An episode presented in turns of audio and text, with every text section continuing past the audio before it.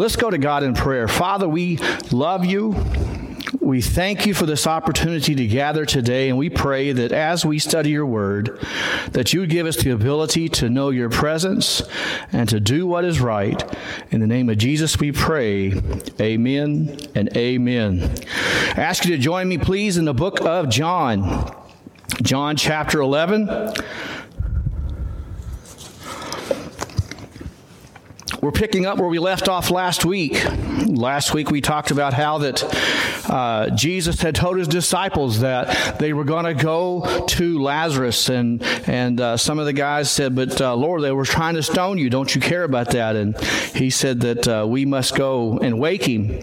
And they said, "Well, if he's asleep, then he will wake up." He says, "No, he's actually dead." And verse 16 said that Thomas uh, said, Let us go also so that uh, we would even die with him if, if, that's what it takes. So now I ask you to join me in, in verse 17.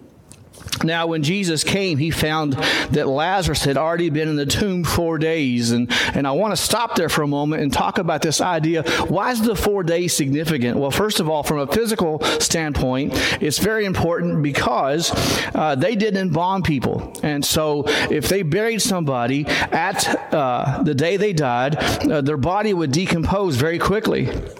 And another reason this is significant is because the rabbis would teach that if you were in the grave longer than three days, then you could not be. Uh, able to come back. That they thought that the spirit stayed close to the physical body for three days. And so this way, Jesus made sure that Lazarus was gone long enough that it took away any other explanation other than a work of God. In verse 18, it says, Bethany was near Jerusalem, about two miles off, and many of the Jews had come to Martha and Mary to console them concerning their brother. So when Martha heard that Jesus was coming, she went and met him, but Mary remained seated in the house. Martha said to Jesus, Lord, if you had been here, my brother would not have died. I want you to look at verse 21 and see at least two things wrong with this. First of all, there's the assumption that Jesus is limited by location. And we know that Jesus healed from a distance. But here she's saying, uh, My brother died because you was not here. Secondly, the, the idea that if Jesus had been there, then Lazarus would not have died says, if you had been here, then nothing bad would happen to us. And clearly, that is not scriptural as well. In fact, if you go back to verse 15, what did Jesus say? He said to his disciples, I'm glad for your sake that I wasn't there. Why? Because so that you may believe. So, number one in your sheets this morning, I want to ask you this question What kind of limitations does your faith have? What kind of limitations are you putting on Jesus Christ with your faith? Maybe those limitations deal with topics such as your health and relationships, maybe finances, maybe it's something to do with uh, your spiritual life.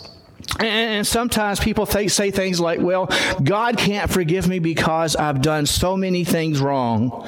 Or, or maybe God won't answer my, my prayers because I haven't said or done enough things that are good.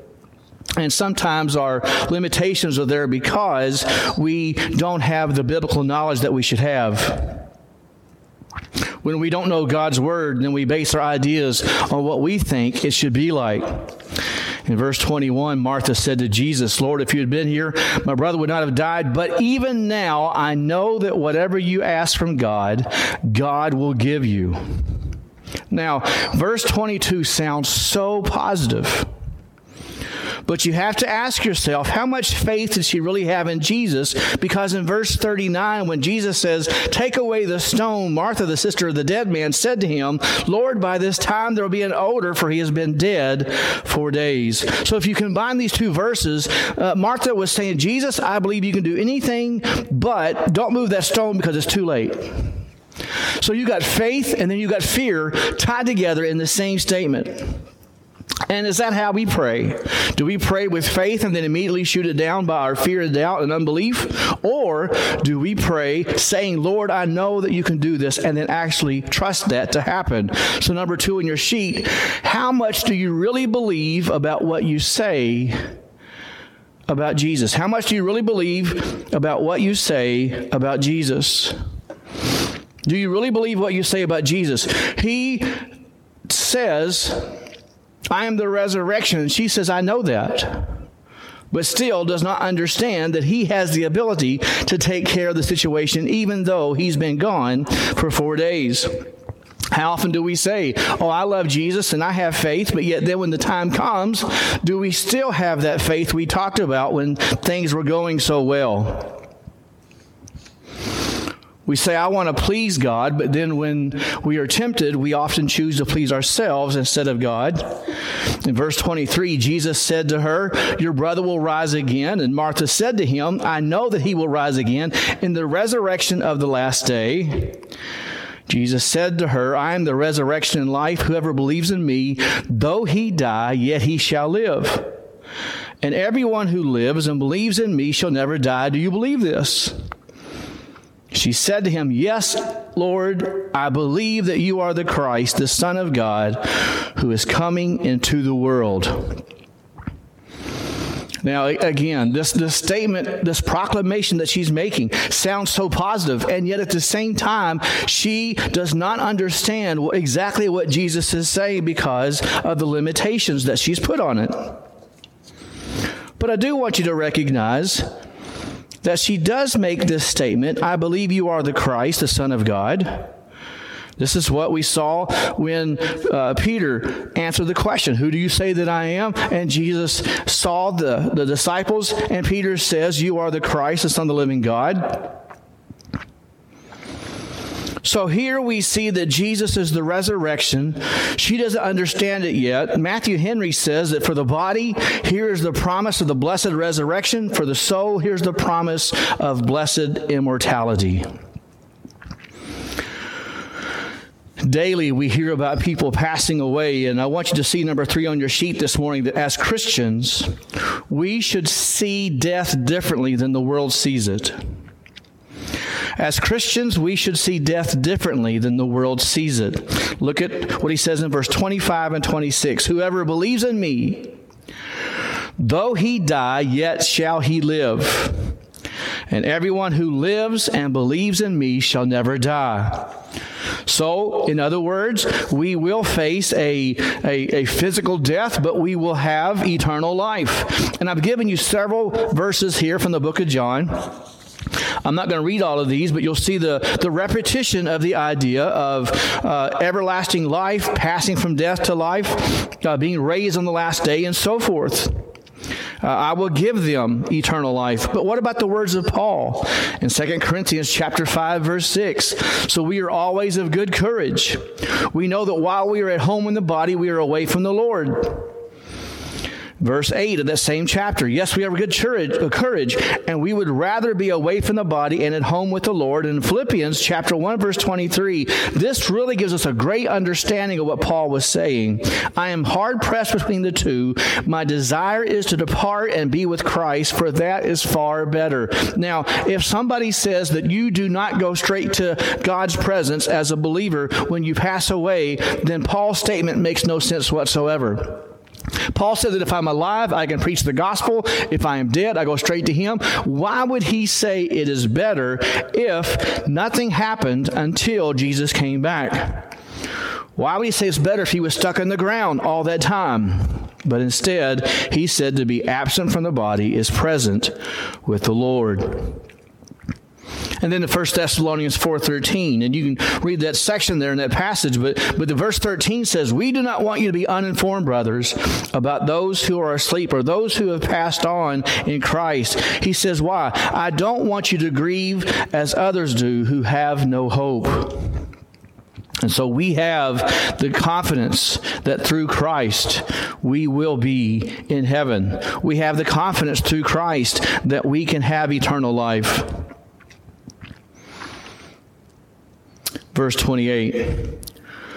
When she said this, he, she went and called her sister Mary, saying in private, The teacher is here and is calling for you. And when she heard it, she rose quickly and went to him. Now, Jesus had not yet gone into the village, but was still in the place where Martha had met him. When the Jews who were with her in the house, consoling her, saw Mary rise quickly and go out, they followed her, supposing that she was going to the tomb to weep there. Now, when Mary came to where Jesus was and saw him, she fell at his feet, saying to him, Lord, if you had been here, my brother would not have died. Now, the message is the same, but the approach is different. Notice in verse 32, she fell at his feet. Isn't it interesting that this woman had a different approach, just like she did in Luke chapter 10? when Jesus was at their house and Mary was uh, listening and Martha was, was cooking and everything else. And she says, Don't you care that my sister is not helping me?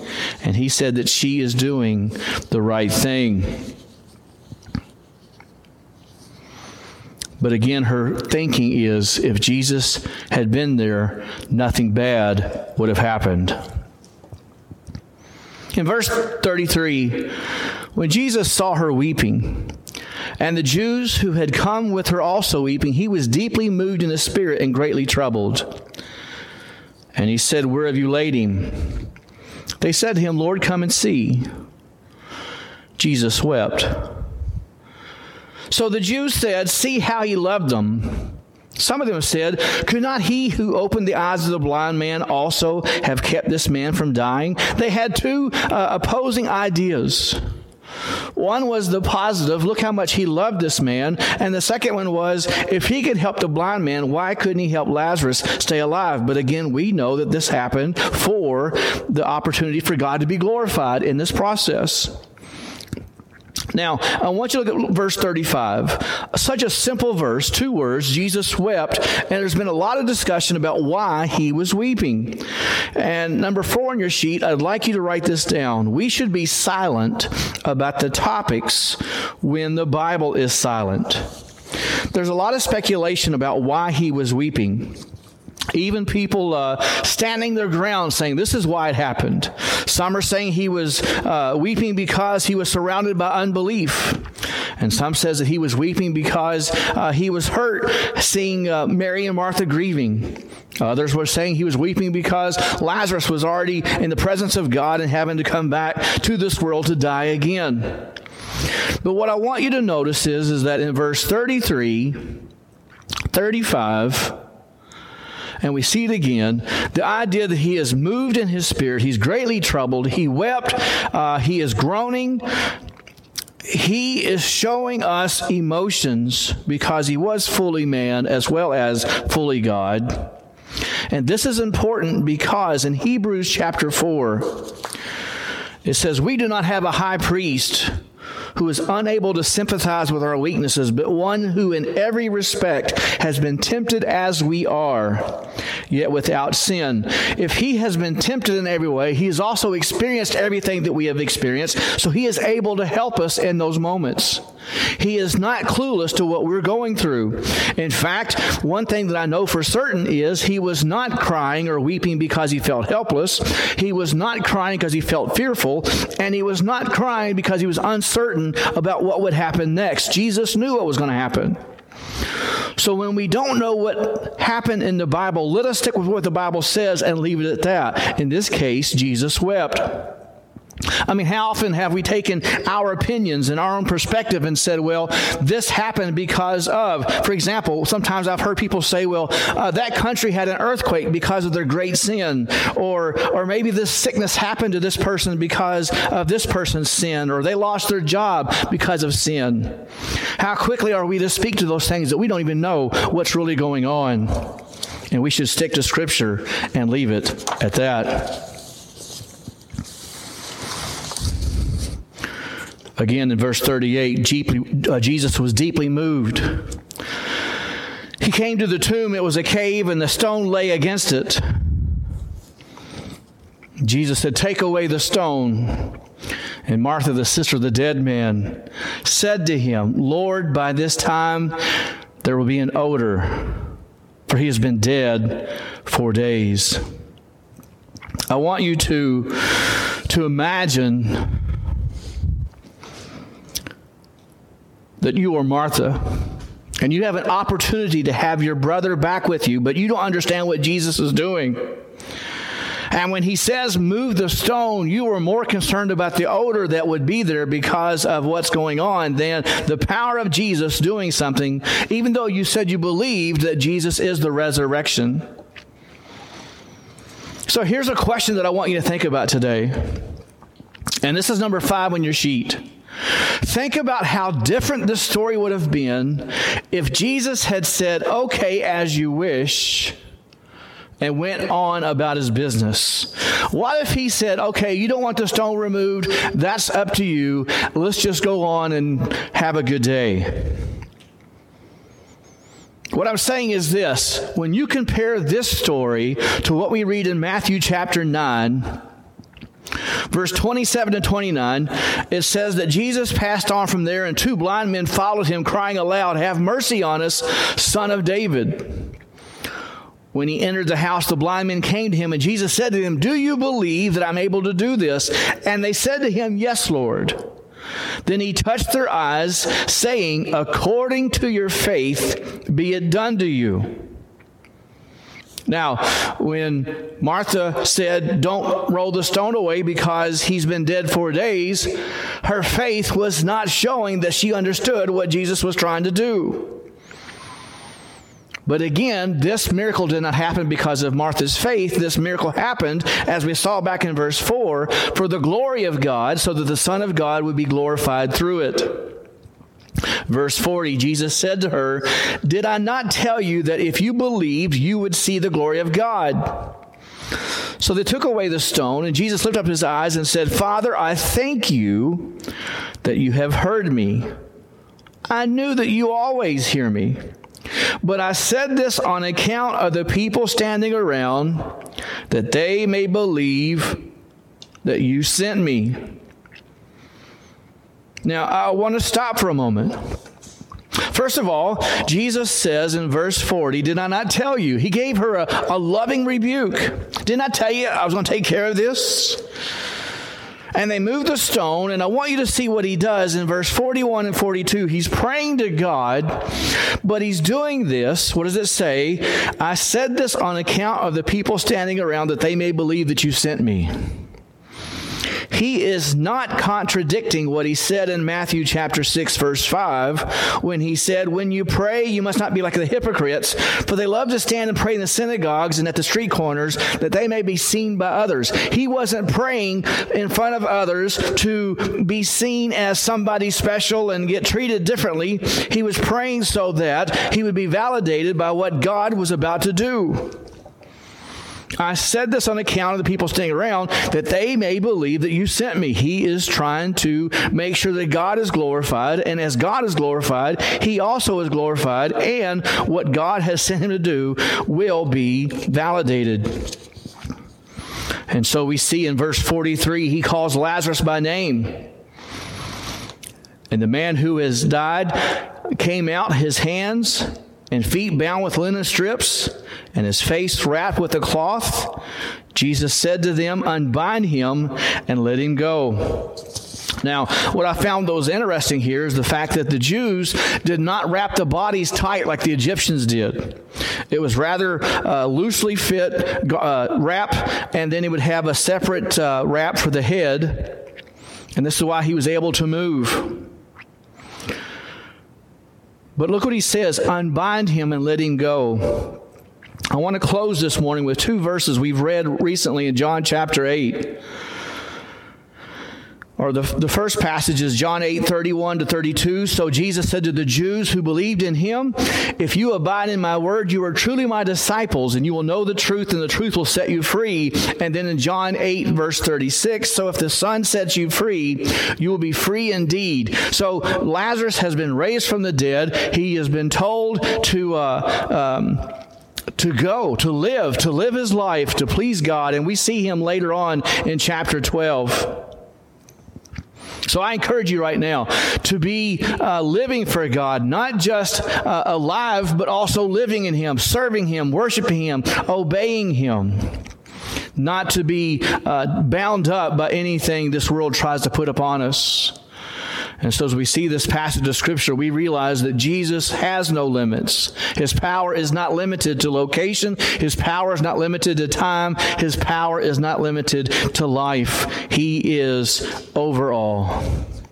And so, I encourage you this morning to put your faith in Jesus Christ, knowing that He is the author and the finisher of our faith. Let's go to God in prayer. Father, we thank you for these words. Such power that is shown through Jesus Christ. And we thank you for how you worked through this situation, showing them that his words were not empty promises, but he delivered in such a powerful way. Father, you told us over and over in your word how much you love us and how much you will take care of us. And sometimes we still put limitations on you. But Father, help us walk by faith and not by sight. And help us to stand firm on your truth and to know that you are who you say you are. I pray for those that are hurting that you would minister to them. And I pray for those who are, are trying to find answers that you would lead them. And Father, I pray for our nation as your will is done, empower us to make a difference in the way that you want us to do it. As a voice, as salt, and as truth. Help us to do so in a loving way and do it in a way that not only glorifies you but edifies our brothers. And we ask all this name of Jesus we pray. Amen.